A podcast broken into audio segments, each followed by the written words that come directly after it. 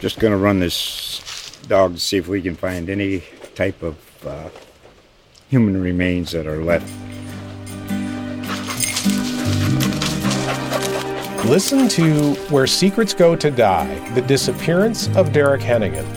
From the Detroit Free Press, a new podcast set in the woods of Michigan's Upper Peninsula. Available on Apple, Spotify, Freep.com, or wherever you get your podcasts.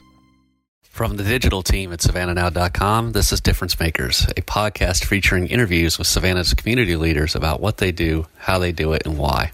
I'm Adam Van Brimmer, and joining me on this Difference Makers episode is Jamie Credle, the director of the Davenport House Museum, where Savannah's historic preservation movement began more than a half century ago. Difference Makers is presented by the Savannah Economic Development Authority.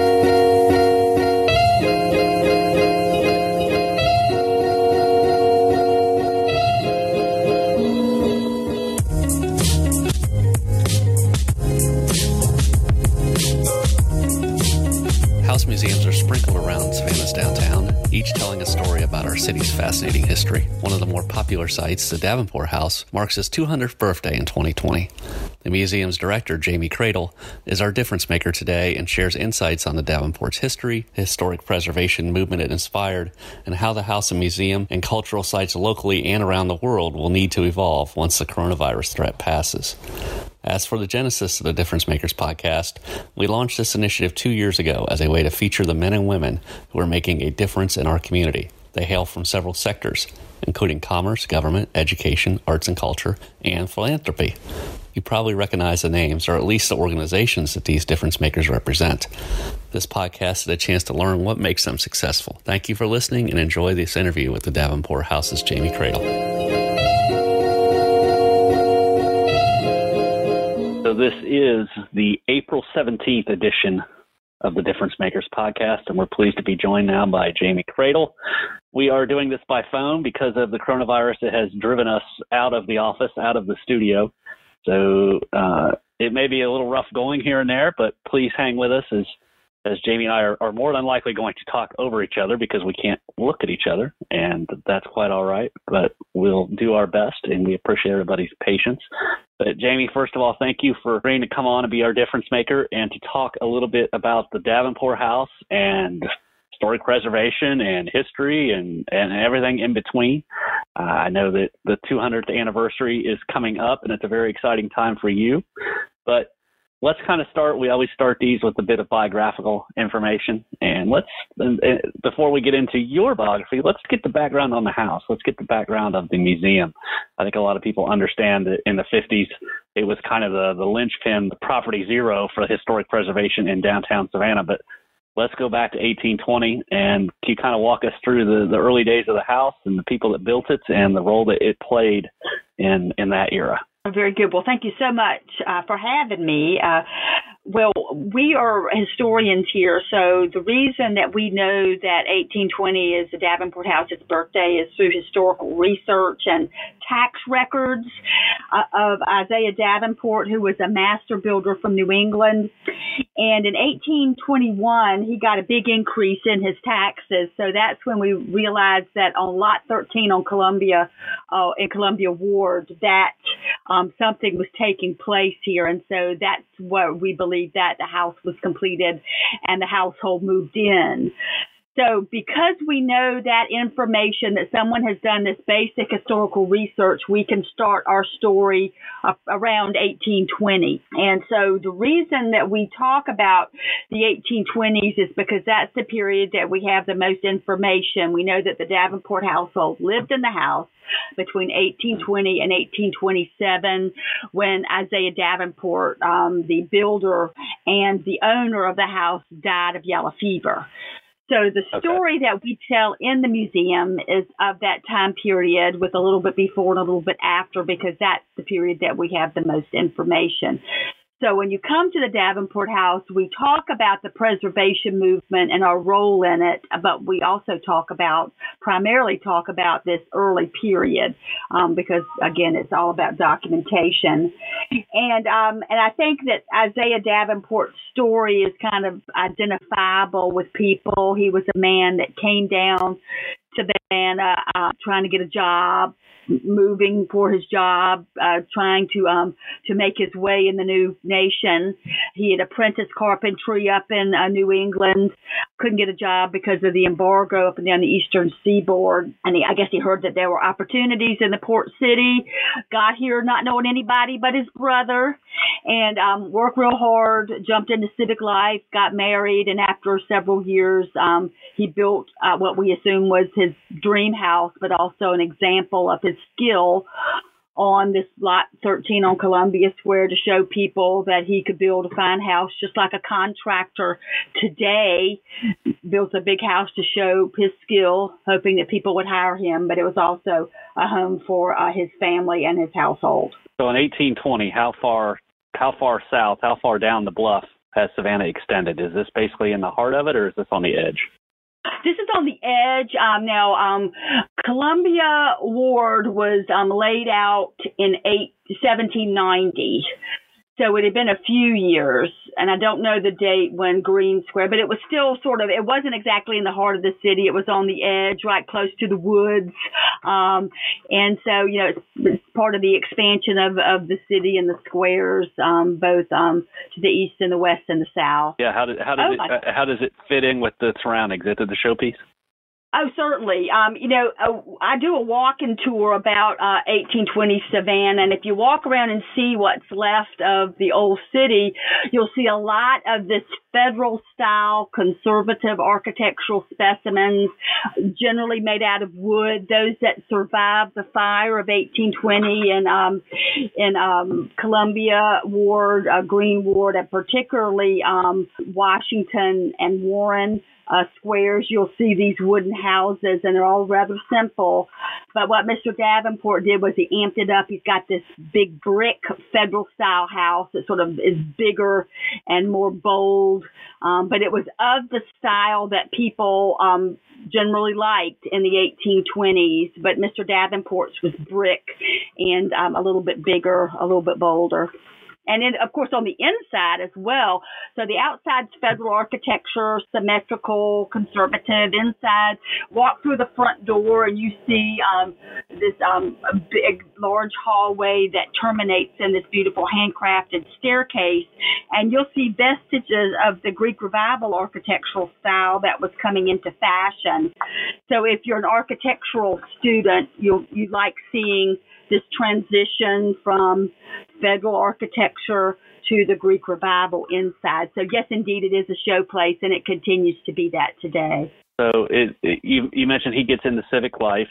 He's a master. He's a master builder. How much influence does he have in town, and what what kind of role does he play beyond just being one of the I assume the wealthy one of the wealthier people in town at that point. Yeah, he was wealthy, but it was money that he made himself. He was not part of the coastal um elite. He was a working man that went to the to the job site every day. So I think there is a demarcation there that he was um you know a man that works with his hands. I, I'm sure the whole idea of work is very different and uh, uh, but um he um he was part of the mechanics which was uh, um, an organization of the skill builders in Savannah, and I think that their um, that their uh, record books were lost to time. But um, we know this from the newspaper because we do newspaper right. research and uh, as well as uh, other types of research. Um, that he was elected by the mechanics along with another uh, um, builder named John Ash to be their representative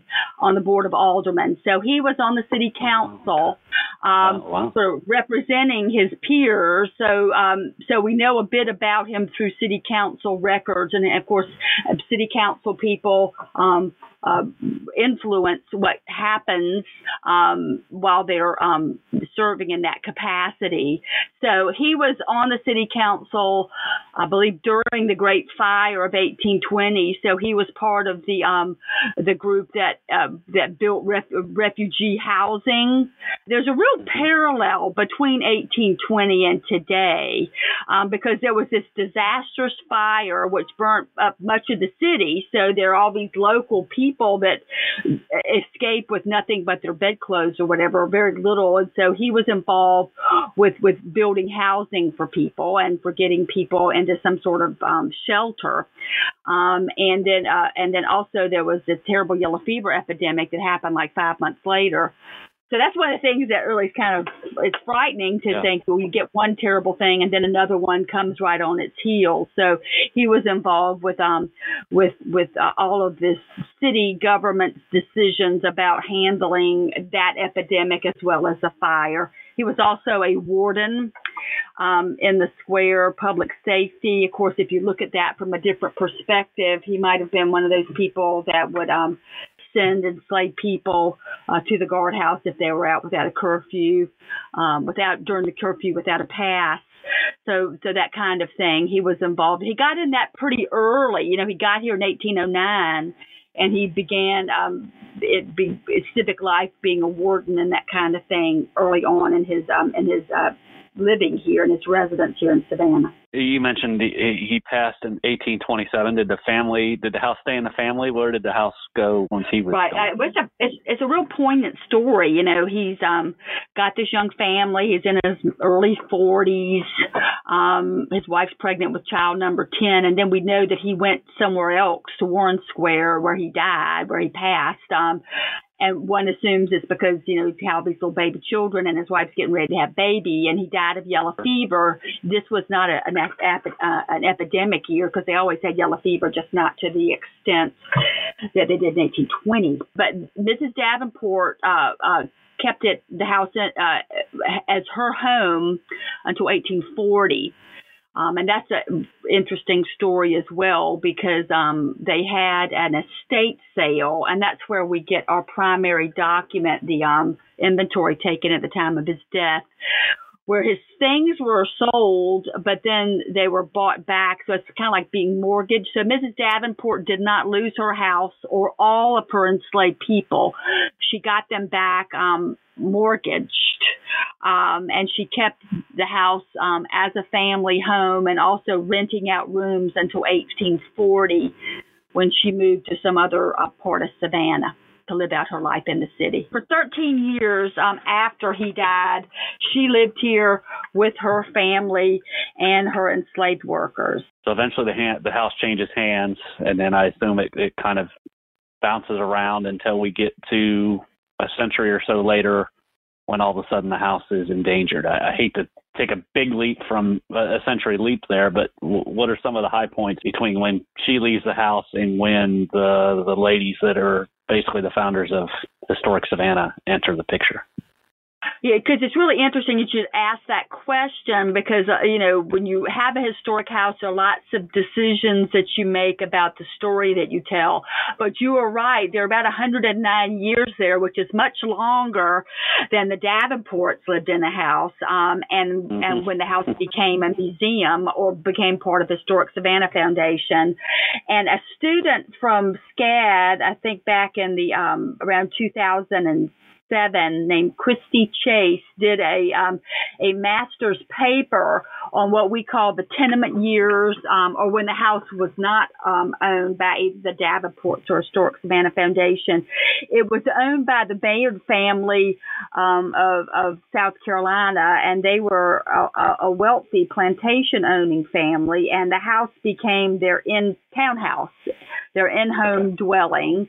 And then over time, it became a single family home that was rented out and then uh, became apartment living so, um, so all of that is documented in her thesis, and we've got all the records on who um, owned apartments, and it's very interesting. But the decision that we have made here was to interpret that you know period with the Davenport. So there's lots of highlights, very interesting. Um, we could be the Lower East Side Tenement Museum, Savannah, if we chose that to be our interpretive emphasis. But um, so there's a lot of stories there that are, and we hope also at some point that we can open the attic area of the of the house to talk about what tenant life was like because goodness knows there's nobody really telling that story now. And some of those people um, were of Chinese descent, um, which is fascinating in itself. Um, that we're a, a, city of immigrants, being a port city, um, so that's ripe for storytelling. The Difference Makers podcast is a great way to learn about Savannah and those who make the city tick. But there's a catch, of course the two week wait between episodes.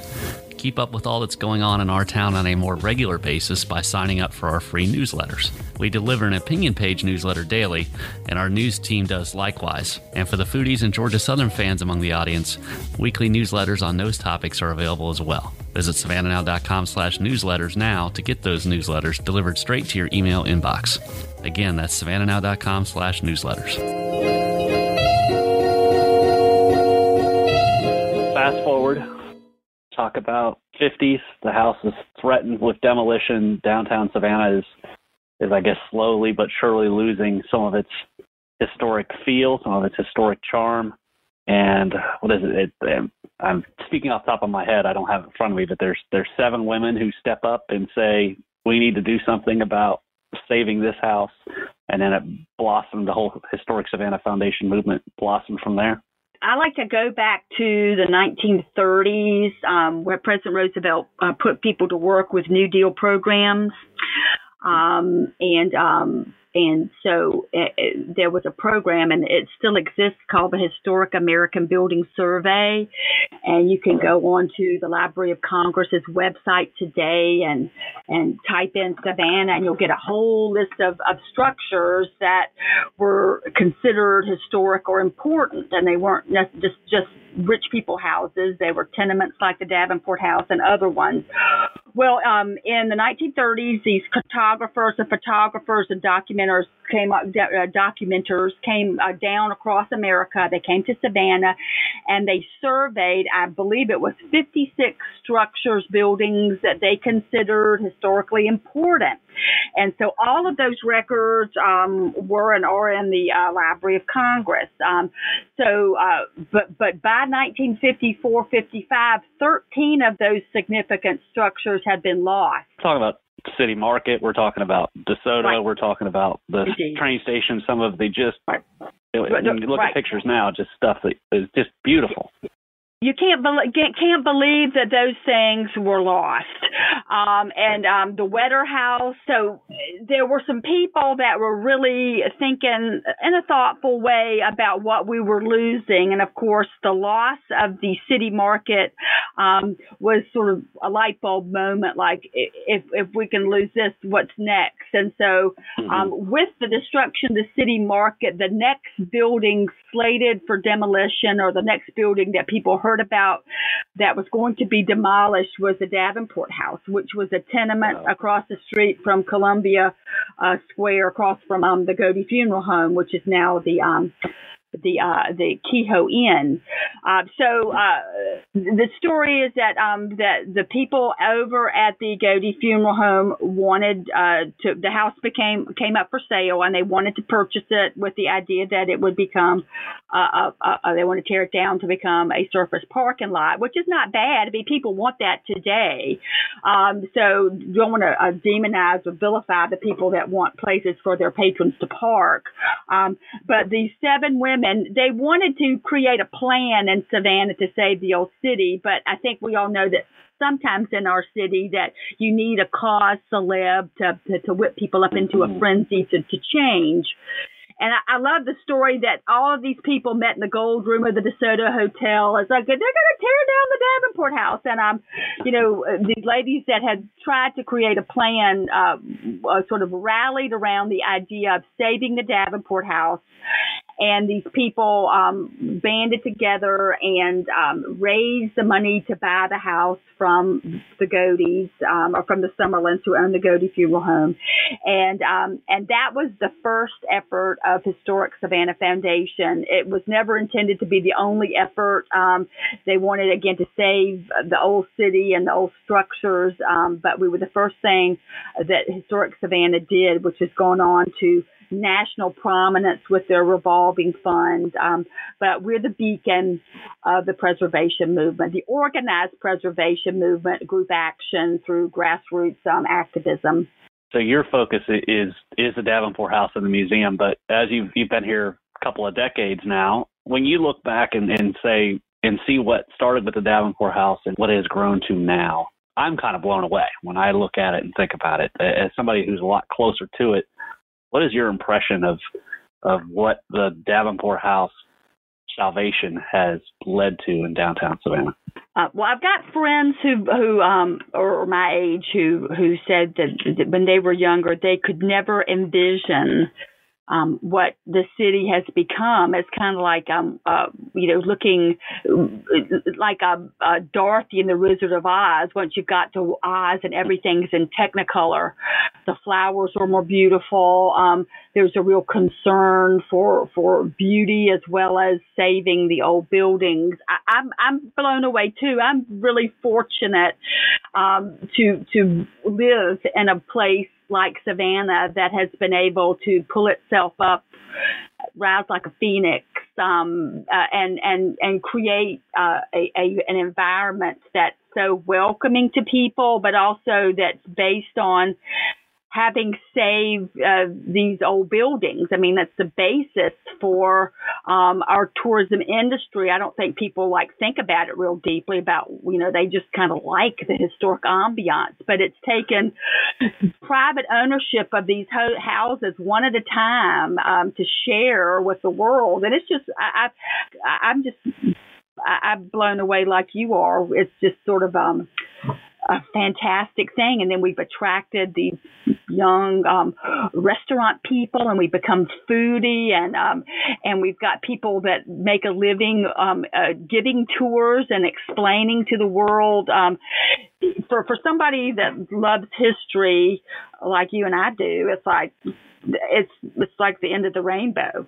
Those seven pioneers did you have much of a chance to get to know many of them and can you share any stories about kind of the uh, relationships well, with them? Uh, no, I um I, they were all um had all passed from the scene when I got mm-hmm. here in 2002. But what I people that I um, did know and do know are the people that were inspired by them. Um, ladies like Kay Cobb and Cornelia Groves, and ladies at the Trustees Garden Club that were so inspired um, by this activism uh, uh, that um, you just they're so rooted in place uh, their stories of, um, you know, they talk about ladies in pearls, but um, these are people that got things done. Uh, and um, uh, Anna Hunter was, uh, because the uh, Savannah Voice Festival a couple years ago wrote a musical about Anna Hunter, the lady who spearheaded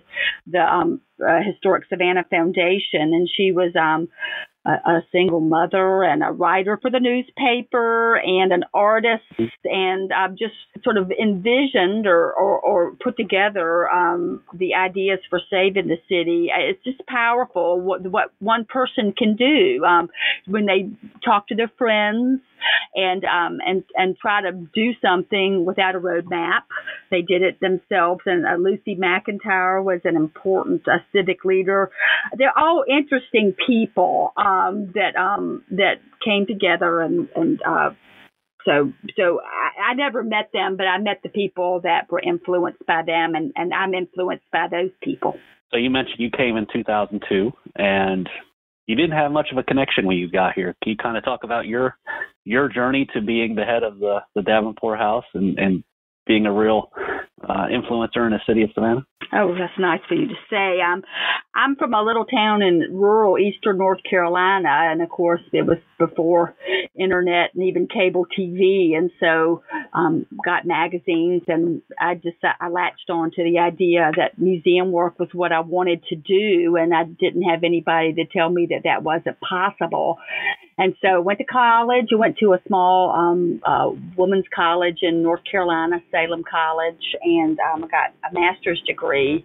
And of course, there was no roadmap for being a museum person either. So I uh, just went from job to job uh, looking for a place to land. And one of the places that I went was the Jekyll Island Museum and gave tours there for a year and I got a full time job um, at uh, a national trust property in South Louisiana. I spent um, about ten years in the Gulf Coast and um, really learned a lot. You learn a lot on the job. I experienced uh, putting on programs and volunteer coordination and PR. Um, and just prior to coming here, I worked in Akron, Ohio, at Stan Hywet Hall and Gardens as their um, assistant director for museum education and social history. And that's just a beautiful title and who doesn't want to be that? But um that was during a time of financial issues too. And of course um generally speaking museum educators um are, are the first to go when there's fi- uh, financial issues. Um and so I started looking for opportunities and um I saw this opportunity in Savannah I was interviewed by um, the people of the Davenport House and Historic Savannah Foundation, and it really, um, and I've been here for 17, 18 years. It's just been exactly what I I wanted to, uh, to be in this fantastic house museum and sharing its history with the community. So I've been very, very fortunate um, to spend my entire career doing museum work and then being here for the past 18 years was your first trip to town that the the trip for the interview? No, I had my girlfriend. I, I worked at Jekyll Island Museum, uh, and um, and we were all interns. We lived in the back of Cherokee Cottage, and we gave tours all day long. And um, for a year, that was the experience at the time. And my girlfriend's name is uh, Jane Parkerson, and her family um, was from Savannah. Her parents graduated from Savannah High School, and um, and she brought me here. Um, well, she got a job at the Telfair Museum as their museum educator. And so I was still at Jekyll Island and she had gotten a full time job here and I got to come and stay. Uh, she, I think she lived on Barnard Square. And I think, when was this? This was around 1980 nine or so, maybe eighty seven. Anyway, it doesn't matter. But um, came to, to um St. Patrick's Day, and um and um and so that was my first experience visiting Savannah, where that I have any memory of it, and that was just fun and and Savannah. And then uh, I got married uh, in 1990 um, when I was working at um, in Louisiana, and we we spent our honeymoon here before going on to Charleston. So I had been here before. Um, and I knew I knew that I loved the city then. I never really thought that I would have the opportunity um, that I've had. Right. So you had a little bit of a uh, you've been charmed by it before. So when the opportunity came up, it was it was an easy sell. An easy sell. In fact, um, uh, when I uh, was going c- coming to interview, my pe- friends in Ohio were thinking, well, why not? Well, how great is that? How did you get that opportunity? And I, I asked myself a lot that as well. But yeah, they they a lot of people are envious of getting to spend as much time in Savannah as I've had. We are speaking with the Davenport House's Jamie Credle on this episode of the Difference Makers podcast. Before we continue our discussion, let's pause and recognize the Difference Makers presenting sponsor and a real difference maker in our community, the Savannah Economic Development Authority. The team at SEDA is pushing to make Savannah a greater place to work and live. SEDA is committed to creating, growing, and attracting jobs and investment in the Savannah region. Whether you're a business looking to relocate to Savannah or an existing business ready to grow and expand, SEDA is the centrifuge of your propeller, making the connections, helping propel the business to success. Learn more about the Savannah Economic Development Authority and what they do in the Savannah community by visiting SEDA.org. Now, back to Jamie Credle. You mentioned you were a museum educator. Now you're a museum director. What is kind of walk us through what are the what are the differences and what is how was the transition for you and, and then how does having the education background kind of impacted how you led the museum? Uh, well, museum educators are the, the, the people touchers in, in, the museum field, and you put together tours and you shepherd tour guides through their training, and you put on exhibits and um, and uh, you're the people part of the of the museum world. Um, at least when I started, uh, the museum field was the, the the big people in the museum field back in the day were the curators that got to touch the objects and do the research, and and, and they were the people in the inner sanctum of museums, and in the museum the educators were the the people part, um, and that's sort of turned upside down, and now the people people are, are really more important that you do care about your audience. So caring about the audience and the people that, that are, are on the front line are what museum educators do. Now, museum directors have to care about every single component of the museum, from the toilet paper to um, to how we get money in and donors. Raising so money. it's um, and raise money and of course, the Davenport House, up until the present moment, has been sort of uh, um, the yeoman of museums. We've been able to take care of our, our um, obligations through um, admissions and um, and programming and um, and and rentals, and so that that's one of the things that has changed over the past two months is that, that that's not happening now. But um, so it's being able to manage and and and um, and not go in the red is what museum directors do. Is that I don't know if that's enough uh, elaboration, but and being and being no, concerned with all relationships, not just with the ones with the, your tour guides. I know that your your education background has kind of guided how the the museum story has evolved. Can you kind of talk about uh, what you what what the focus was when you came in and how that has evolved in the years since? Well, when I first got here, we had just done a re-restoration of this uh, fine museum house, and um, we had uh, gotten um, um, a new look on the interior and began to focus on the 1820s. Um, but the big uh, discussion point when I first got here was our wallpaper, um, and I'm, I'm uh, you know why you make choices on why the interior spaces look the way they do, and of course for us it's based on the history, but for people visiting, it's based on their own taste. And so they would say, oh, it's ugly wallpaper and all that. Well, that's not the point. Uh, the point is it looks like it did when the people lived here in the 1820s. So, and that has evolved over time as we ask different questions about uh, the past. And so, um, for the past um, at least 10 years, we've really tried to be better teachers of the story, which involves researching more about everybody that lived in the household, particularly with us, the enslaved workers who lived here and we've been very fortunate to uh, to get um, students, uh, particularly a young woman named Kelly Westfield, who did her uh, master's paper from um, Georgia Southern Armstrong on the enslaved workers who lived here. So that has allowed us to broaden the narrative to talk about people that we know about. And um, and what she was able to do was she was able to research the people that we knew that Isaiah Davenport owned back through their deed records. So we know these people, many of these people's parents and where they lived, um, and and information about them. But it's all from historical research. It's not speculation or fancy because um, when you try to because you know fancy is maybe what you want it to be. History is what you find out is true. I mean one of the things that i found out and understand very clearly is history belongs to the documented. And so the people that are documented we can talk about more broadly than we ever have before through historical research. Yeah and that's that's an interesting little sidebar right is that for so long the historical record of and the stories of the enslaved people really wasn't told. And now there's a big push at a lot of a lot of museums across the South to to tell more of those stories. And it's also met with some some controversy or a little bit of pushback from from different people in different areas. How have you kind of managed that side of it? And do you see that coming more and more? I don't know if acceptable is the right word, but but do you think people are more embracing the more comprehensive story of of the history. Um, well, I'm a real advocate for house museums, and most house museums are mom and pop operations that really don't have the uh, facility or the expertise to be good researchers of their past. So they tell stories that have, they've always told,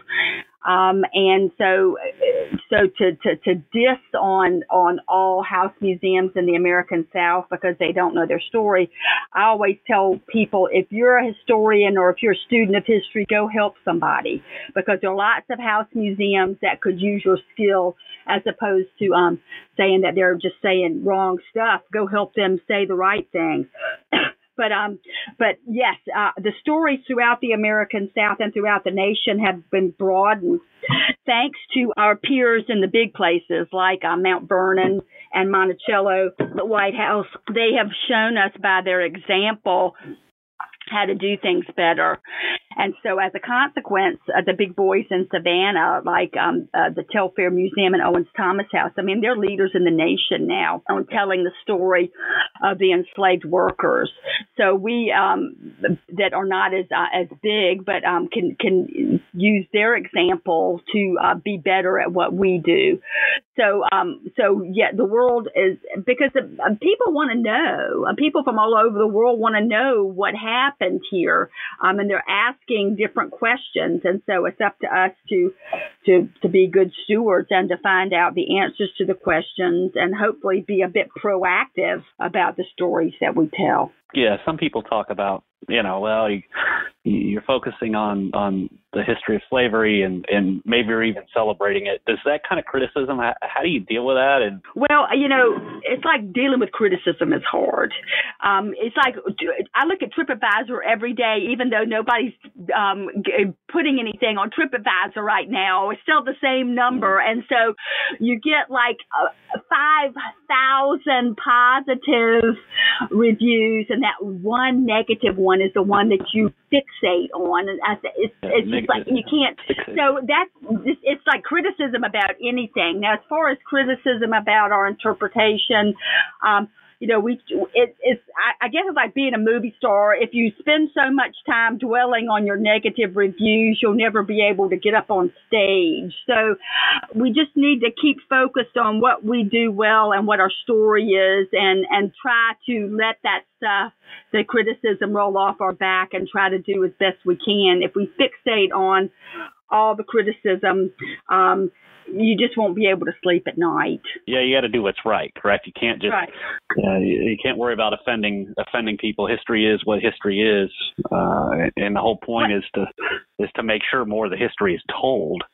And, and, and, and try to make it pretty. It's not pretty, and try to make it. Um, you know, uh, I, uh, my college roommate went uh, to the Holocaust Museum, and of course, she had she said she just had a, a very positive experience. What a terrible story, horrible story, but right. she learned right. more than she ever expected to from that experience. So that's a part of sort of what we try to do here is to tell the difficult story, but um, but it's also about survival and resilience, and the fact that we can tell a story about Nancy, a runaway, because she's documented. We know that she ran away from Davenport because we have the runaway slave ad, and that now she is the person that we emphasize here because we have her story. So I mean, it's it's it's an it's an example of resilience and perseverance, and and and and I really do believe that um that that learning and knowing history is a is a, way of coping with how difficult things are. Like goodness knows, um, you know, things are bad, but we're not having to deal with the potato famine and eating dirt. So it's like you know, if they can manage to survive, I think we'll be able we'll be okay you mentioned the 200th anniversary, 200th birthday. Uh, you had grand plans for that prior to the pandemic outbreak. What are you What are you still planning, or what are you doing in terms of marking that marking that anniversary? Uh, well, uh, we're like all these brides who've had to put off their grand day, um, and then maybe what we do will be a whole lot more enriching for people. We're thinking about when we reopen that maybe that will be our celebration. Uh, you know, with uh, reopening uh, to to local people um, in the new world, social distancing, maybe have cake, but um, so we're still trying to plan that um, and uh, what we had thought would be a birthday party fundraiser we can do next year um, when we're able to um, to get together and celebrate maybe a little bit closer. So um, so we're still working on that. Um, but um, you know, it's just there there are opportunities uh, to utilize the Davenport House, even though we're closed. Um, we're trying to post things on our Facebook page every day, things both that are um, sort of serendipity and, and light, but also um, how we wax our floors, uh, how we um, do research. Uh, we're trying to show people by example things that they can do um, you know, uh, yesterday we, we posted um, that if you've got kids at home and you're looking for an activity, well, put together a tour of your own house, uh, inventory your mm-hmm. house, um, put together, uh, talk about the favorite things that you have at your home and why they're a favorite to you. Um, I wish I'd had conversations like that with my mother or my parents, you know, sitting around like, well, what, why do you like this thing? Or, or um, so there, there are opportunities to use the Davenport House by example as in the same way. Now, you and I, I think both remember the American Bicentennial. It was a big deal and, uh, and it was an opportunity to look back, um, both to celebrate, but to, to think about what has gone before. And so that really is the point of, of a, of a 200th birthday celebration is just to look back and use that past, um, to, to celebrate and also as, um, a model or, or an example of the past. I want to spend the balance of the conversation talking a little bit about coronavirus impact, um, whether it's on the Davenport House, whether it's on the larger museum community, and then we can kind of circle back and talk more locally and what you think it's going to do in terms of Savannah tourism. But from a broader standpoint, I know the museum community, like a lot of communities, is probably pretty small, and y'all talk to each other. What is everybody's take on where we go once we start to reopen and and and how does it change what you do at least for the next probably year or so? It just i'm sort of uh, initially was dumbfounded dumbfounded. I just mm-hmm. I, the whole i felt like it was lead in my shoes. It's the whole thing just it was beyond because i've been to you know disaster preparedness workshops and of course they usually focused on hurricanes and there's always a beginning a middle and an end for those things. And and then and then this is just uh, it's taken a while to sink in and and we're all just trying to figure out well what does what has just happened? And um and so I've been doing a lot of Zoom um participation meetings. Um our um, American Association for State and Local History had three programs last week. One was on the revealed structural weaknesses with regard to museums. Um and a lot of that is you know that we, we don't often have cash reserves to get us mm-hmm. through an extended closing. And that's just not stuff that we had ever uh, thought about. And one of the things, one of the uh, points that they brought up is that a this is nationally, but a third of the museums that are closed now will probably not reopen. Um, that's very, I would assume, very typical, similar to what might happen to the restaurant scene in our town.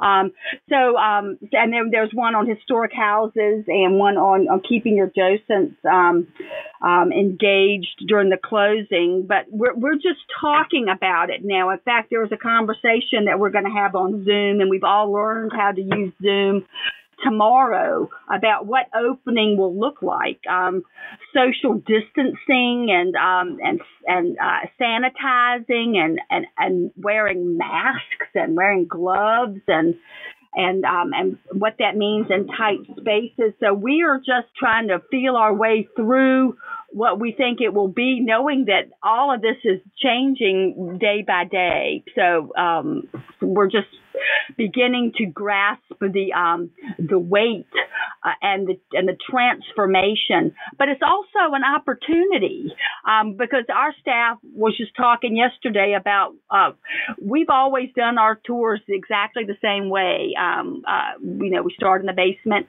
and we go but maybe it's time to start outside and look at the outside of the museum house and um spend some time thinking about the architecture. Maybe uh, do a, a a combination self-guided guided tour that allows people the opportunity to experience the house not completely with the docent but the, that allows for the safety of our um, patrons so it's all, and we're all looking at, at, at, what our colleagues are doing and, and nationally. And because we have the opportunity to be, to do this virtually, that we can learn from colleagues all over the country. So our Coastal Museum Association is working um, closely together, but looking at examples and trying to figure out our way of doing, um, doing our reopening. Yeah, because it, is going to be about spacing, right? You can't just have a tour guide with, with 12 people trailing along behind and gathering around and and doing it the old way. At least in the in the short term, you're going to have to to figure out a way to kind of space everybody out so they're not breathing on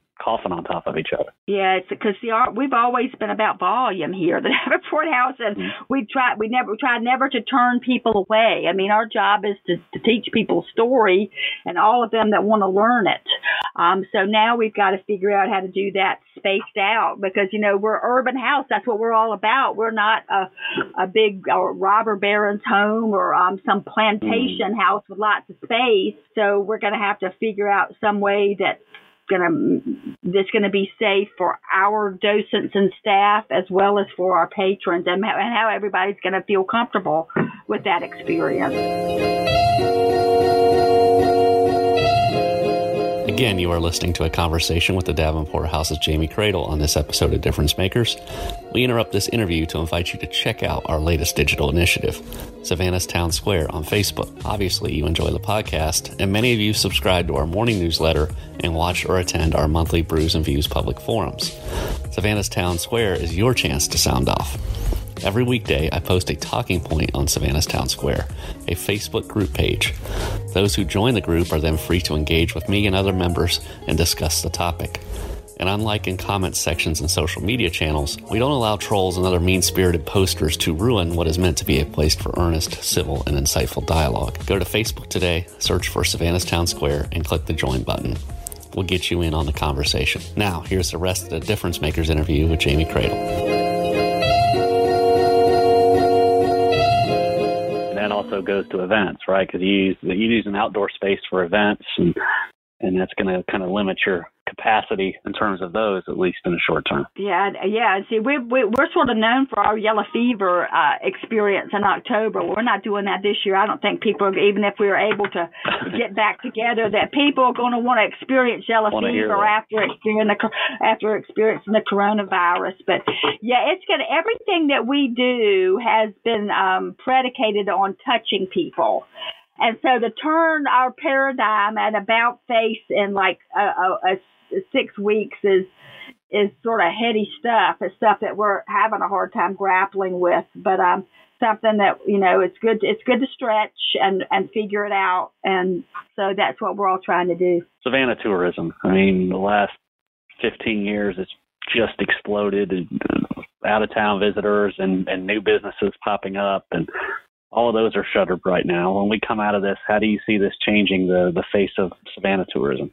You know that's something that is hor- I, I can't wrap my head around. I know that the people at Visit Savannah and Tourism Leadership Council and all those people are, grappling with huge, um, huge things. I mean, with two and a half billion dollar tourist industry that's completely shuttered, is just it's just hard to um to even wrap your head around. Um, I, I, it's got to come back. I mean, people say that it's going to come back, and you feel for our um our colleagues um, that um, that are just such hard workers that are just time is just passing and there's no paycheck and um I you know I can't it's got to come back. I mean there's just every people have got so much invested in it. But what it look is going to look like is anybody's guess. I am sure that there are um, smart people that are on the topic right now. Our our um, focus is on our site. Um, but you know, we are we are not in a vacuum. All of the tour companies there are are um, brothers in arms, you know, and how they will come back uh, impacts us greatly.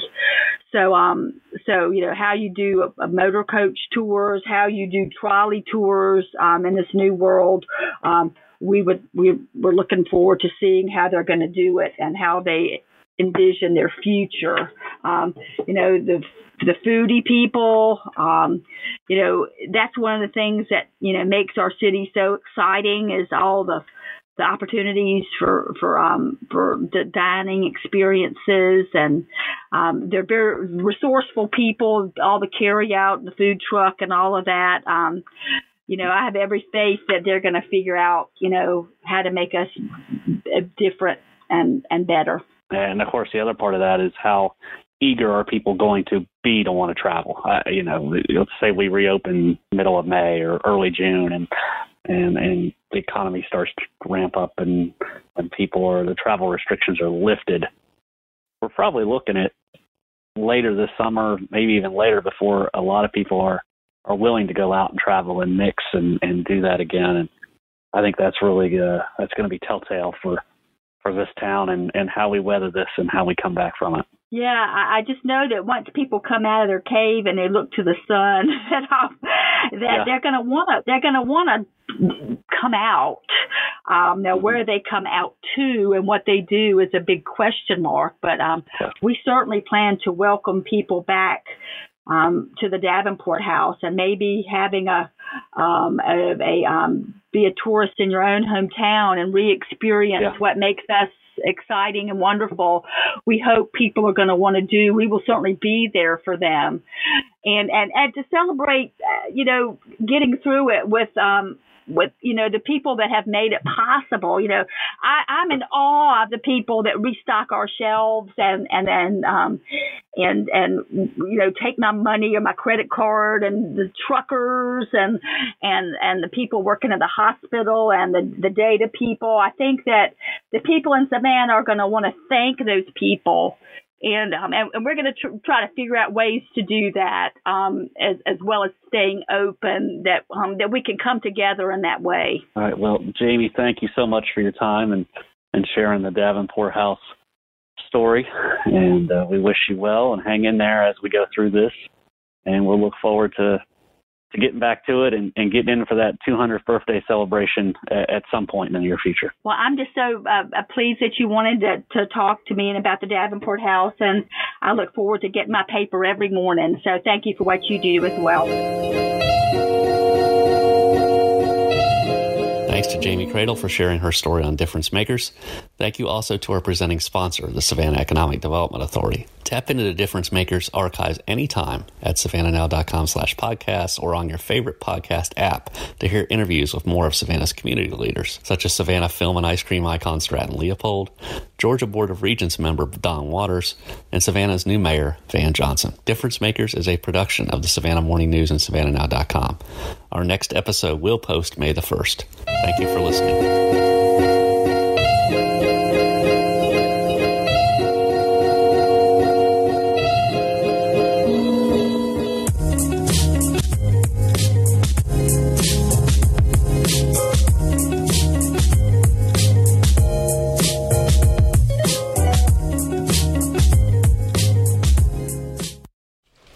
Just going to run this dog to see if we can find any type of uh, human remains that are left.